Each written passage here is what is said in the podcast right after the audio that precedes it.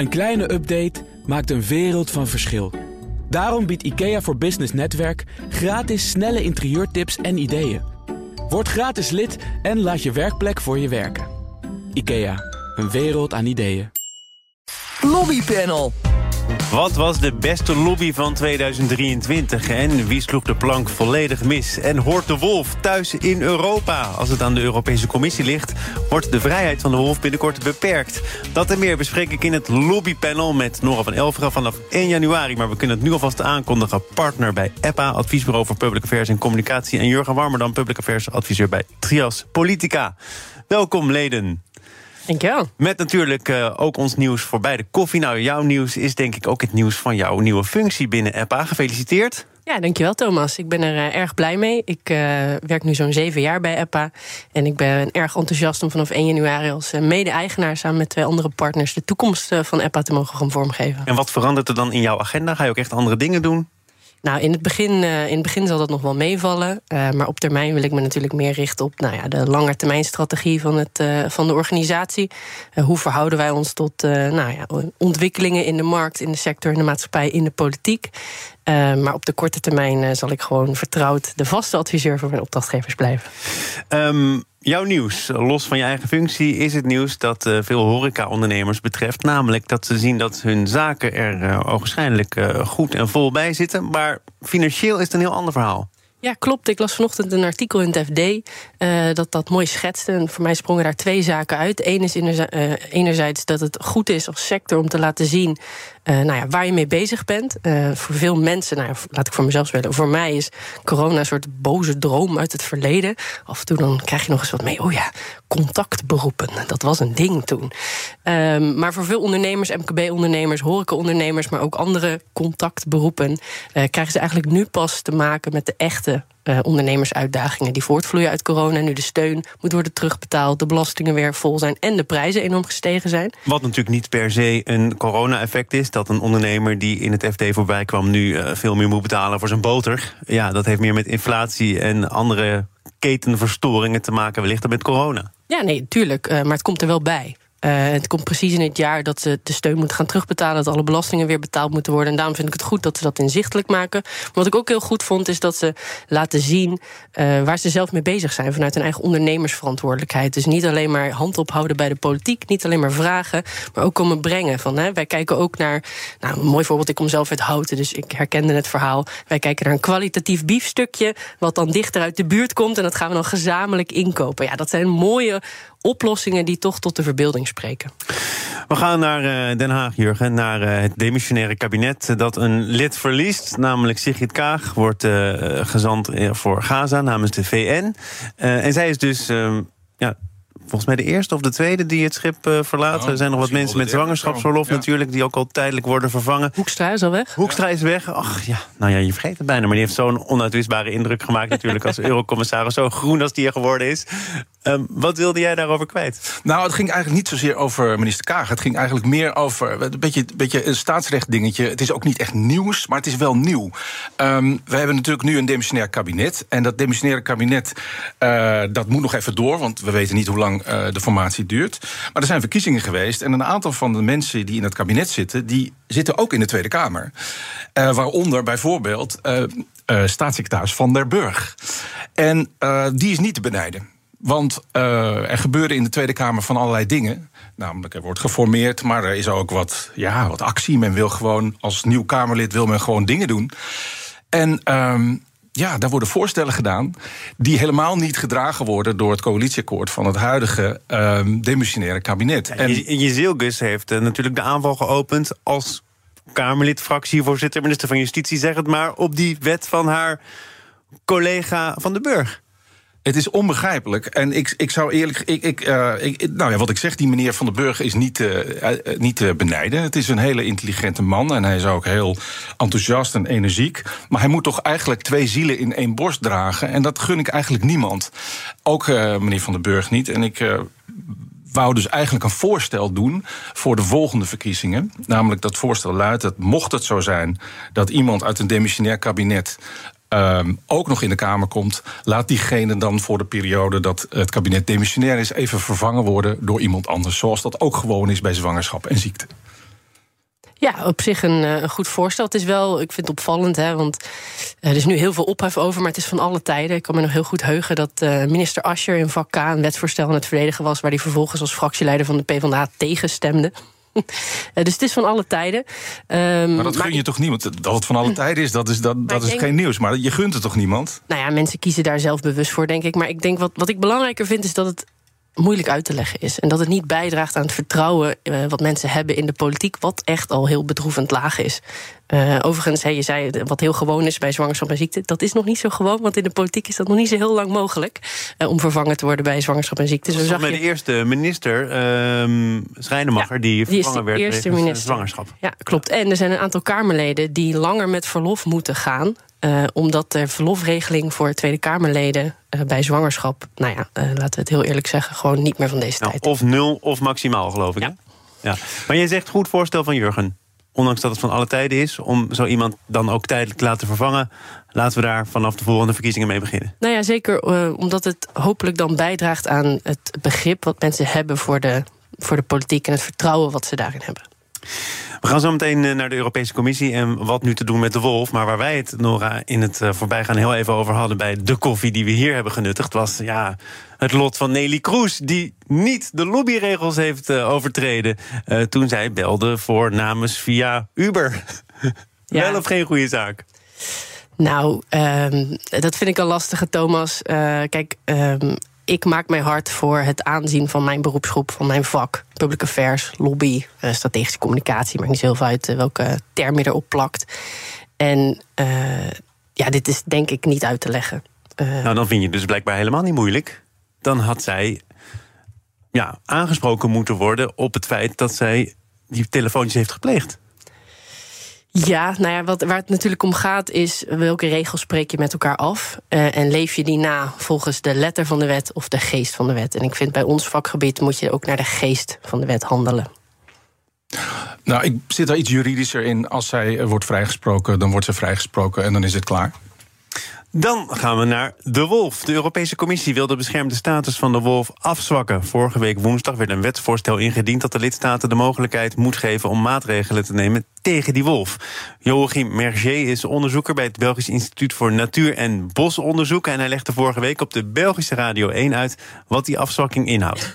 Dat gaat heel sterk afhangen van wat de lidstaten daar zelf mee doen. Want zij mogen nog altijd zelf beslissen om strikt te beschermen. Nu, wat gaat dat concreet veranderen? Er mag dan op niveau van een populatie beheerd worden. Dus er mag afschot gedaan worden. Aha. Onder de voorwaarde dat je grote, gunstige populaties behoudt. Dus het mag de zogenaamde staat van instandhouding, zoals dat dan heet, niet in gedrang brengen. Jurgen, hoe heeft dit zo'n keiharde lobby kunnen worden met jagers en boeren en natuurorganisaties zo diametraal tegenover elkaar? Ja, nou, ik denk dat we hier een teken van de tijd zien. De wind waait echt in de rug van de boeren. En dat is niet alleen in Nederland zo, maar dat is in heel Europa zo. En Europa is over het algemeen ook een echt op boeren gerichte organisatie. En je merkt gewoon dat het succes van het verdrag dat deze wolf beschermt, dat het succes zichzelf in de staart bijt. Want het is niet niks. Hè. Ik geloof iets van 30.000 of 40.000 stuks vee per jaar gaan eraan vanwege die wolf die maar oprukt. Dus ik vind het volstrekt logisch dat dit gebeurt. Maar, overigens, zoals het ook wel vaker het geval is, zijn hier weer meerdere onderzoeken. Hè. De een zegt, nou die wolf die is inmiddels zo wijd verspreid, het is zo'n enorm succes, we kunnen die status wel afzwakken. Aan de andere kant van de lobby zegt, nou, het is nog kwetsbaar hoor, om nu te zeggen, we tornen al aan die status, dat is roekeloos. Ja, dat kan. En dat is meteen ook het speelveld. Ja, precies. Dat kan, maar het is meteen ook het speelveld van de lobbyisten. Kijk, wat ik interessant vond, is dat je meneer Koffeman van de Partij voor de Dieren ziet aangeven van, nou ja, wij vinden eigenlijk dat Van der Leyen een soort schot voor de boeg geeft. En het heeft ook een beetje een persoonlijke tintje, want haar pony is doodgebeten. En nou, ik vind dat niet zo'n heel sterk argument. Ik denk dat als je tegen de wolf bent, Of nee, moet ik anders zeggen. Als je voor de wolf bent, dan moet je met goede argumenten komen. Misschien wel met zo'n ander rapport dat het rapport van de Europese Commissie tegenspreekt. En de verminkte pony van Ursula van der Leyen is niet het sterkste wat je in dit debat gehoord hebt, Nora. Nee, dat vond ik echt een zwaktebod. Het is namelijk wel zo, hè? Ja, het klopt.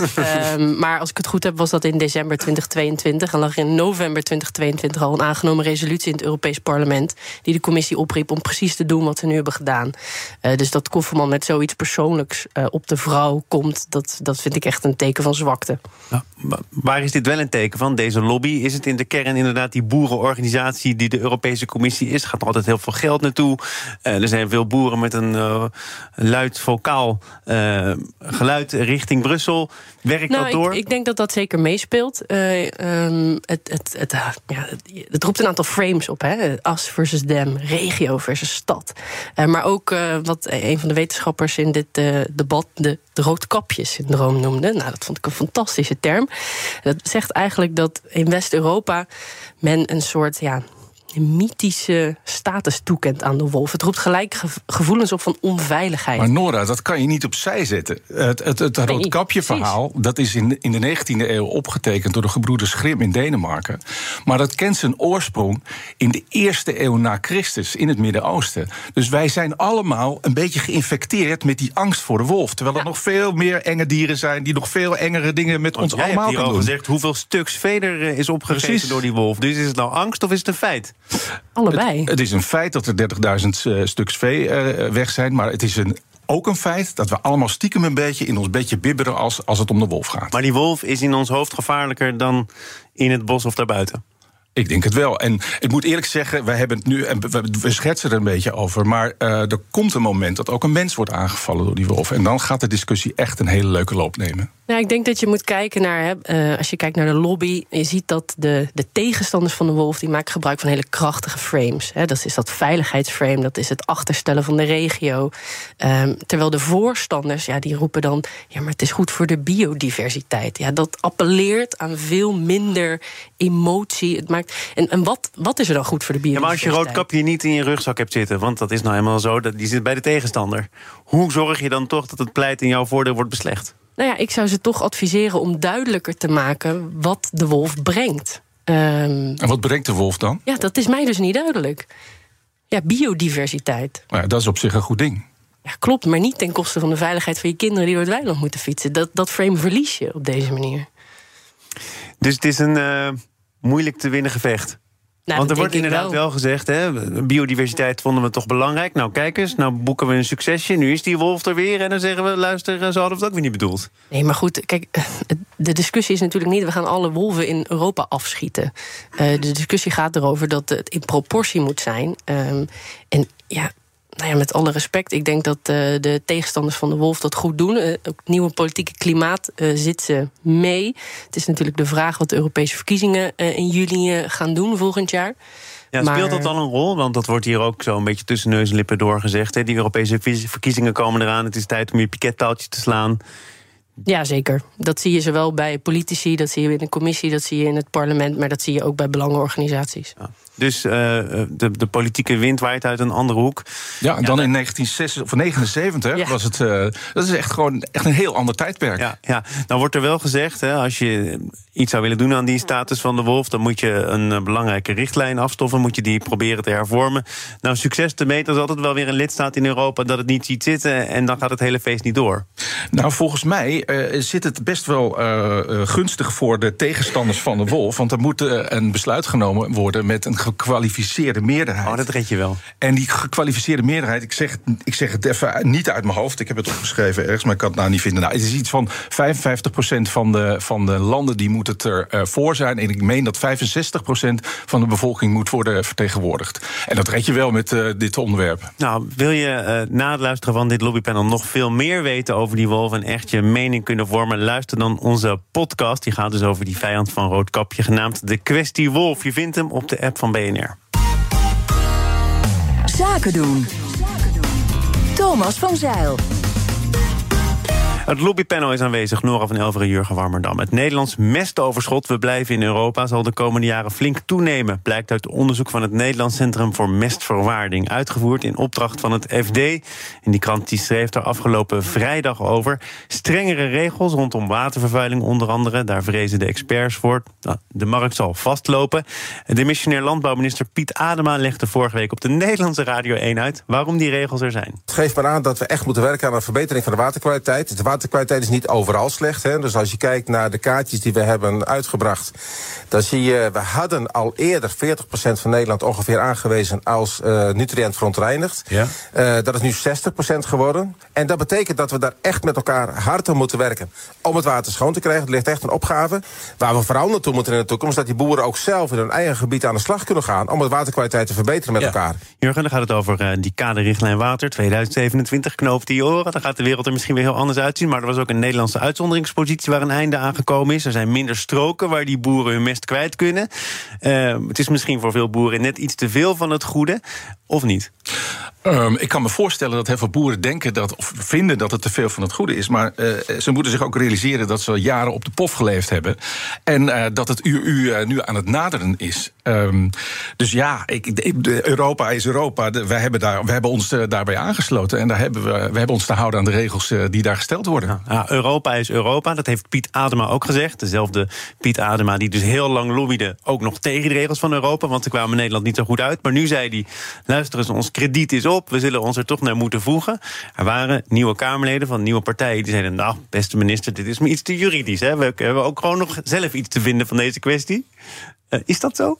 Nou, we hadden het net over Erik van der Burg, die tegelijkertijd twee opvattingen in zichzelf moest houden. Een politicus als Adema die mag best, als hij een andere functie heeft, een andere mening hebben. Dus dat is geen probleem. Maar ik denk dat Adema gewoon terecht opkomt voor de regels die we nou eenmaal met elkaar hebben afgesproken. Nou, Nora, hoe kijk jij naar dit debat? Want dat heeft ook te maken met die nieuwe Tweede Kamer, voor een deel. Ja, kijk, het is natuurlijk logisch dat die nieuwe Tweede Kamerleden, dat die ook wel piketpaaltjes willen slaan. Dat ze willen laten zien, goh, wij staan pal voor de boeren. Zeker de nieuwe Kamerleden van BBB, van de PVV en ook wel deels de VVD. Maar tegelijkertijd, ja, het schept weer verwachtingen die je niet kan waarmaken. He, er ligt nu een aangenomen motie die het kabinet oproept om met een plan te komen om dit op te lossen. Ja, dat kan niet. Nou, dat kan al jaren niet. Neemt je lobbykracht ook af als je dus jarenlang, zoals Jurgen het zegt, op de pof hebt geleefd en gebruik hebt gemaakt van uitzonderingen die nog eens werden verlengd. Waardoor nu toch het gevoel zou kunnen zijn, er komt een moment, het uur, dat dus niet meer kan. Nou ja, kijk, ik denk dat de lobby in Nederland dus geslaagd is. Alleen Nederland is niet de doorslaggevende speler in dit debat. En in Europa krijgen ze nu 0 op het rekest. Nou, wat ik zelf wel heel erg goed en interessant vind, is dat boeren de weg van de lobby hebben gevonden. Ten tijde van het debat, dat was vorige week. Je noemde net de hele EU een grote op boeren gerichte organisatie. Ja. Dus als dat zo is, dan hebben ze die weg naar Brussel in ieder geval al sinds de oprichting gevonden. Laat ik zeggen, de Nederlandse boeren, die hadden het ineens even niet meer helemaal helder. En het hele Malieveld stond vol en we hadden allemaal files en ik heb allerlei afspraken gemist. Dat weet ik nog wel, ja. Precies. Ja, dat weet je nog wel. Nou, dat weten we allemaal nog wel. Maar goed, nu tijdens dit debat van afgelopen donderdag was gewoon een procedurevergadering volgens mij, maar was best wel spannend.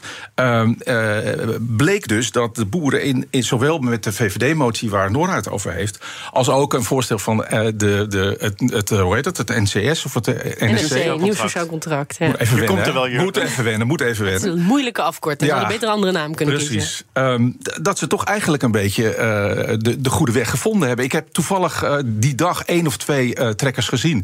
Maar die vlaggen die hangen niet meer ondersteboven. Nou, ik moet zeggen, ze stonden op elk viaduct boven de A12. Met 1 trekker? Nee, met een paar trekkers. Maar werkt natuurlijk een beetje in het buitengebied. Ja, klopt. Maar er waren geen gevolgen voor het verkeer. Er stond geen politie bij, er werd geen mesthoop op de snelweg gedumpt. Dus daar was ik persoonlijk heel blij mee. Maar ik denk ook qua lobby dat goed was. Dus je laat wel zien dat je er bent. Het was zichtbaar. Het was wel rond het middaguur. Ik moest toevallig wat later. Maar Nora, heb je al te veel machtsvertoon ook niet meer nodig op het moment dat de Tweede Kamer een andere afspiegeling laat zien? Nou ja, kijk, Dan moet je nu in Den Haag zijn. Natuurlijk, je moet je minister mee hebben, je moet je Kamer mee hebben. Dat zijn noodzakelijke criteria. Maar de handelingsmogelijkheden van het Nederlandse kabinet zijn gewoon heel erg beperkt. Ja, en je zou kunnen zeggen dat NSC heeft wel iets heel interessants gedaan. En het is opvallend dat het NSC is, maar dat komt misschien zo nog wel even op. Maar die hebben dus bedacht, met een aantal wetenschappelijke onderzoeken, dat je eigenlijk niet kan meten onder, zeg maar, wat was het ook weer? Ja, het is heel technisch. De nom... Nou ja, goed. Ik laat hem even voor jou rekenen. Heel graag. Er zijn meeteenheden en onder de 1 kan je gewoon echt niet precies meten. En dus is het voorstel, als je nou alles onder die 1 gewoon vrijgeeft, dan geeft dat de boeren en allerlei andere bouwers wat meer ruimte om te bouwen. En dat is natuurlijk een heel slim voorstel. En dit is niet het traditionele, we vertrouwen de metingen of de instituties niet, dus moeten we er niet in meegaan. Deels, want er wordt gezegd, we vertrouwen de metingen niet tot die ene eenheid. Dit is de econometrist die Pieter Omtzigt is, die zegt, ja, maar de meetmethode klopt gewoon niet. Maar wat ik daarover wilde zeggen is, dat het is bijzonder dat Pieter Omtzigt dat voorstelt. Want je zou verwachten dat het van de boerenbeweging komt. En dan kan je zeggen, van, nou, dat is een overwinning voor Pieter Omtzigt als dit wordt aangenomen. Maar die gaat natuurlijk wel een prijs betalen in de onderhandelingen voor de coalitie. Dus die moet even op de reservebank gaan zitten. We gaan het lobbypanel. Het lobbypanel is er met Nora van Elferen vanaf 1 januari partner bij EPPA en Jurgen Warmerdam van Trias Politica. Ben je daar al partner of word je daar partner? Of zit het er gewoon nooit aan? Ik wil geen partner worden. Dat mag ook nog. Ja. Ik vraag het even. Nee, heel goed. De laatste week van 2023. De tijd om even terug te blikken op dit lobbyjaar met een goed voorbeeld, ook een minder goed voorbeeld. Wat is, Nora, volgens jou de beste lobby van dit jaar? Nou, dat is altijd een lastige vraag natuurlijk. Maar de beste lobby van 2023 moet toch wel de tegenstanders van migratie zijn. Dat debat is nu de Tweede Kamerverkiezingen. En ze moeten nog oogsten, hè? Maar het frame, de uitslag van de Tweede Kamer de komende 4 jaar, die hebben echt gewonnen. En wie zijn ze dan? Wie zijn de tegenstanders van migratie? Is er een stem die er wat jou betreft uitspringt? Die het debat heeft gekanteld of de stemming heeft bepaald? Nou, het mooie is dat er zijn natuurlijk heel veel organisaties die migratie aangrijpen als zondebok, om het zo maar te zeggen. En dat kan zijn arbeidsmigratie, dat kan zijn asielmigratie, dat kan gezinshereniging zijn. En ze hebben aangesloten bij een breed maatschappelijk gevoel. En zijn er heel succesvol in geweest.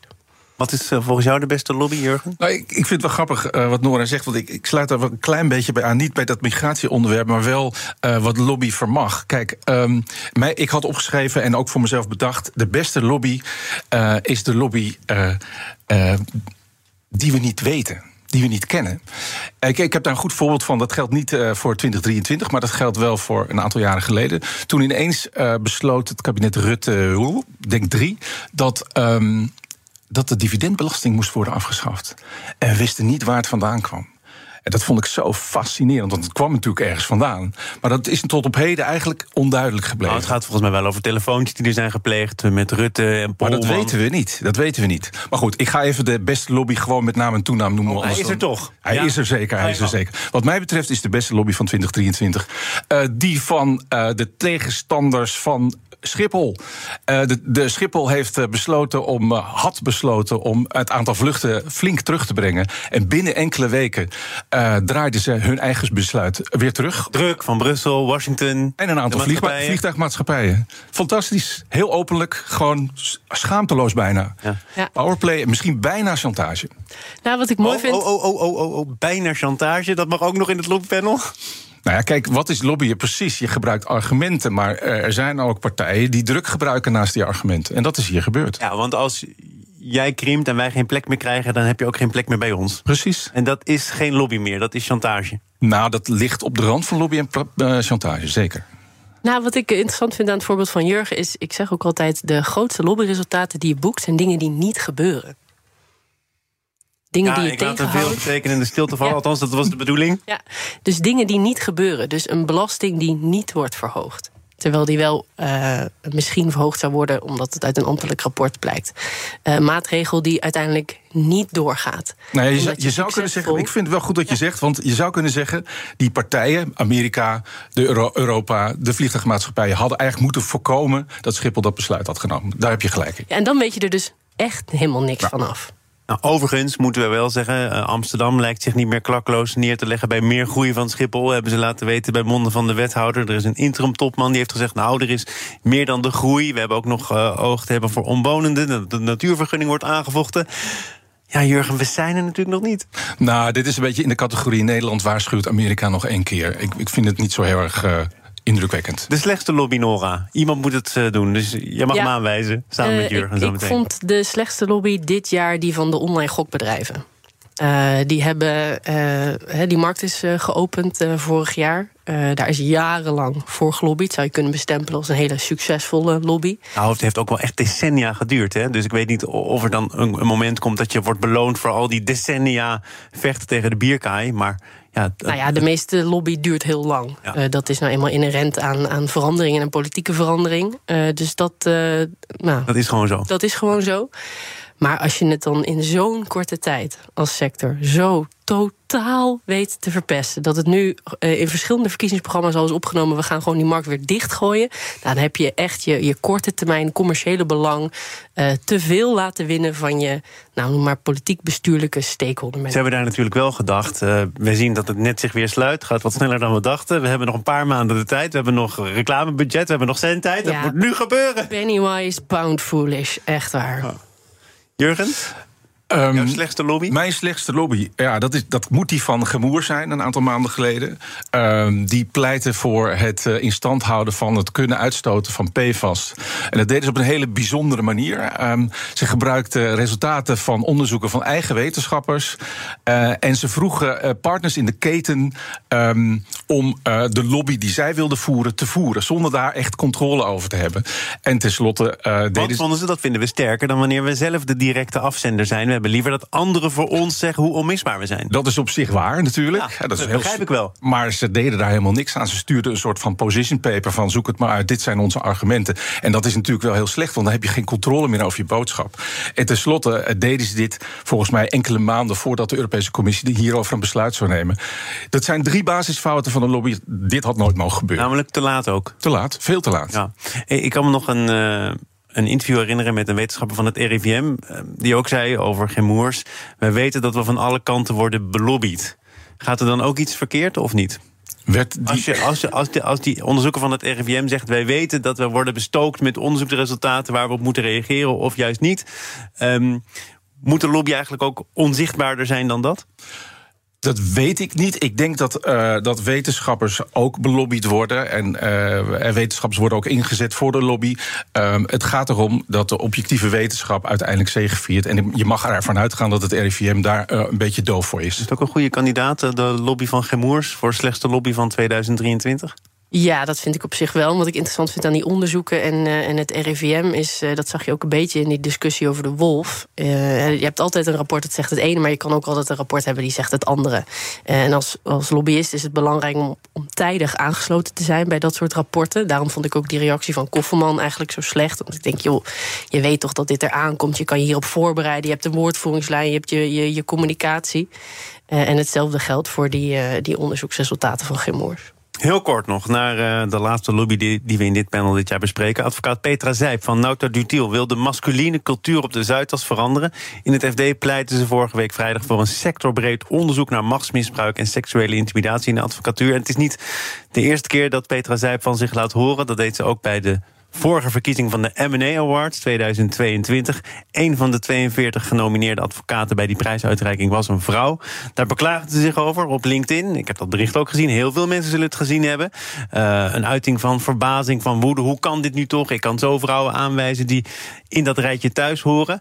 Je dacht, dat heeft ze geschreven in een bui dat ze dacht, ik trek het niet meer, ik moet dit nu van me afschrijven. Wat blijkt, dat is heel goed voorbereid, besproken met mensen op kantoor. Maakt dat hem ook effectief of haalt dat iets van de charme af, Nora? Nou, ik vond het een leuk inkijkje. En nou ja, laten we realistisch zijn, zo werkt dat op dat niveau. Zo werkt dat ook op heel veel andere organisaties. Ja, wij noemen dat bij EPPA digitale public affairs. Dus het inzetten van je sociale mediakanalen voor je boodschap. Daar goed over nadenken, kijken welke woorden je kiest, welke hashtags je kiest, op welk moment je plaatst. Oh ja. Hoeveel woorden het moeten zijn, wel of geen video, plaatje, et cetera. Allemaal om maar die algoritmes van die kanalen zo goed mogelijk voor je eigen boodschap in te zetten. Dus ja, dat voor de echte communicators onder ons is dat geen nieuws. Heeft het gewerkt, denk je? Nou, voor haar wel. En voor Nauta Dutilh, dat zich op de kaart wil zetten als voorvechter van noem maar meer vrouwen aan de top van de advocatuur ook. Het is wel ook wel, het heeft ook altijd een risico. Er hoeft maar één onderzoek te zijn dat er ook bij Nauta Dutilh een enorme salariskloof is, of dat er sprake was van seksuele intimidatie, hoe lang dan ook geleden. En je reputatie krijgt hem dubbel terug. Jurgen, wat vond jij van dit interview van Petra Zijp in het FD? Ik vond het een beetje dubbel. Ze heeft natuurlijk een boodschap waar we allemaal achter staan. En het is eigenlijk niet waardig om over dit onderwerp nog verder door te praten. We moeten gewoon handelen. Maar haar post ging volgens mij over het feit dat er zo weinig vrouwen wonnen bij een bepaalde wedstrijd. Wedstrijd van dealmaker van het jaar. En, genomineerd waren, dat is een shortlist met maar één vrouw. Uiteindelijk geeft ze aan wat de grote problemen zijn binnen de Zuidas. En dat heeft te maken met machtsmisbruik, seksuele intimidatie en pestgedrag. En daarom overweegt ze een enquête te houden. En toen dacht ik bij mezelf van ja, maar we zijn toch al veel verder dan een enquête en eventueel daarna een lobby voeren. Dit is gewoon een grof schandaal dat een vrouw dit constateert op het allerhoogste niveau. Moet gewoon actie komen.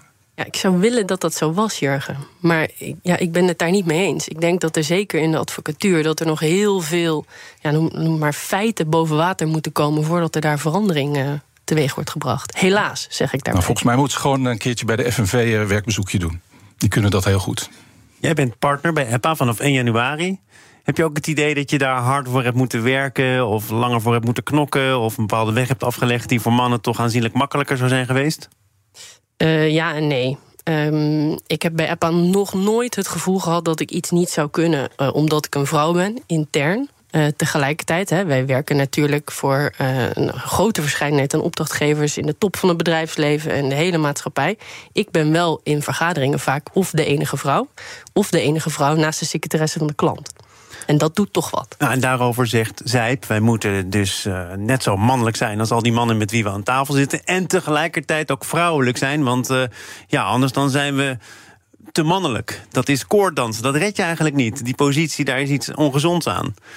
Klopt. En ik zou dus ook voorstander zijn dat we allemaal, dat vrouwen misschien wat mannelijker worden, maar dat mannen ook wat vrouwelijker mogen zijn. Dat aardigheid en zachtheid, dat niet wordt gezien, of empathie moet je het eigenlijk noemen, dat niet wordt gezien als zwakte.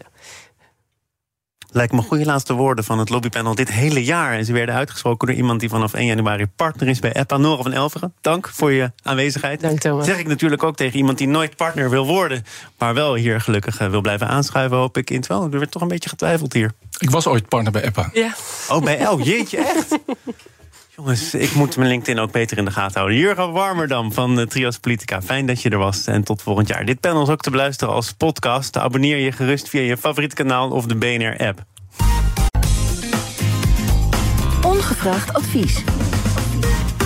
Over lobby gesproken. De gemeente Amsterdam wil alleen bijdragen aan de bouw van het Zuidasdok als het nieuwe kabinet toch voldoende geld vrijmaakt voor het doortrekken van de Noord-Zuidlijn. Daarover schrijft het Parool.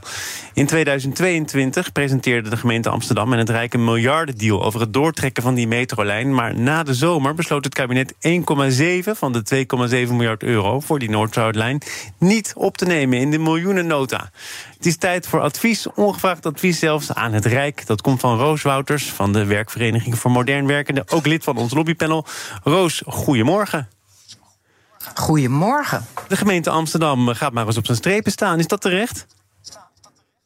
Nou, vind ik wel. Als je plannen maakt en je zegt we trekken samen de portemonnee open, en het Rijk zegt gewoon ineens op het laatste moment, we van de 2,7 miljard betalen we 1,7 miljard niet. Ja, hoe wil je dan dit soort plannen gaan uitvoeren als je zo onbetrouwbaar lijkt, of bent eigenlijk, en de gemeente ineens opzadelt met een gat van 1,7 miljard, terwijl we al moeite genoeg hebben om al die andere dekking te vinden voor het hele traject. Dan denk ik, ja, op deze manier kan ik me voorstellen dat je op je strepen gaat staan. En hoe moet je dan proberen om dat geld alsnog binnen te halen? Het wordt nu ook via de media blijkbaar uitgevochten in deze dagen na kerst. Is dat een goede strategie? Voor korte termijn denk ik dat het een goede strategie is. Want op het moment dat je gewoon publiekelijk zegt, hey, luister eens, als jij je niet aan je afspraken houdt, hou ik me ook niet aan mijn afspraken. En dit is hoe het Rijk kennelijk met zijn afspraken omgaat. Ja, dat kan op dit moment, neem ik aan, op heel veel publieke verontwaardiging rekenen. Tegelijkertijd, ja, op het moment dat je het hard speelt, kan je ook later weer het hard terugkrijgen natuurlijk. Ja, wie de bal kaatst, kan hem terugverwachten. Ja, precies. En in dat geval heb je het Rijk alleen maar tegen je in het harnas gejaagd. En dan is nog maar de vraag wie dit robbertje vecht uiteindelijk wint. Ja, en tegelijkertijd denk ik toch, op het moment dat er gewoon, je hebt twee partijen en je maakt een afspraak met elkaar, dan is het logisch dat je op elkaar kan rekenen. En op het moment dat je gewoon een onbetrouwbare overheid hebt, ja, dan kan ik me voorstellen dat je of een hele onbetrouwbare gemeente terug gaat worden. Maar wie is daarbij gebaat? Dus ik vind het ook wel terecht dat je zegt, hoor eens, je zegt iets toe voor de zomer en na de zomer zeg je ineens, oh ja, toch niet. Dat je dan gewoon ook op je streep mag gaan staan, omdat je zegt, ja, hoe willen we afspraken maken en planningen maken? Er is al hartstikke veel geld geïnvesteerd in dit hele traject om te onderzoeken wat er allemaal hoeveel het gaat kosten, hoe het beste aangepakt kan worden. Kijk, je kan wel zeggen, als het alleen nog maar een plannetje is waar geen geld in geïnvesteerd is, van oh nee, toch niet. We hebben ons bedacht, maar als je al zo ver bent, ja, dan vind ik het echt heel onprofessioneel om daar ineens op terug te komen. Dan zet je eigenlijk de gemeente voor een voldongen feit. Ja, dus er wordt nu gezegd, als jullie niet dit, dan wij niet dat. En dat is dan de werkzaamheden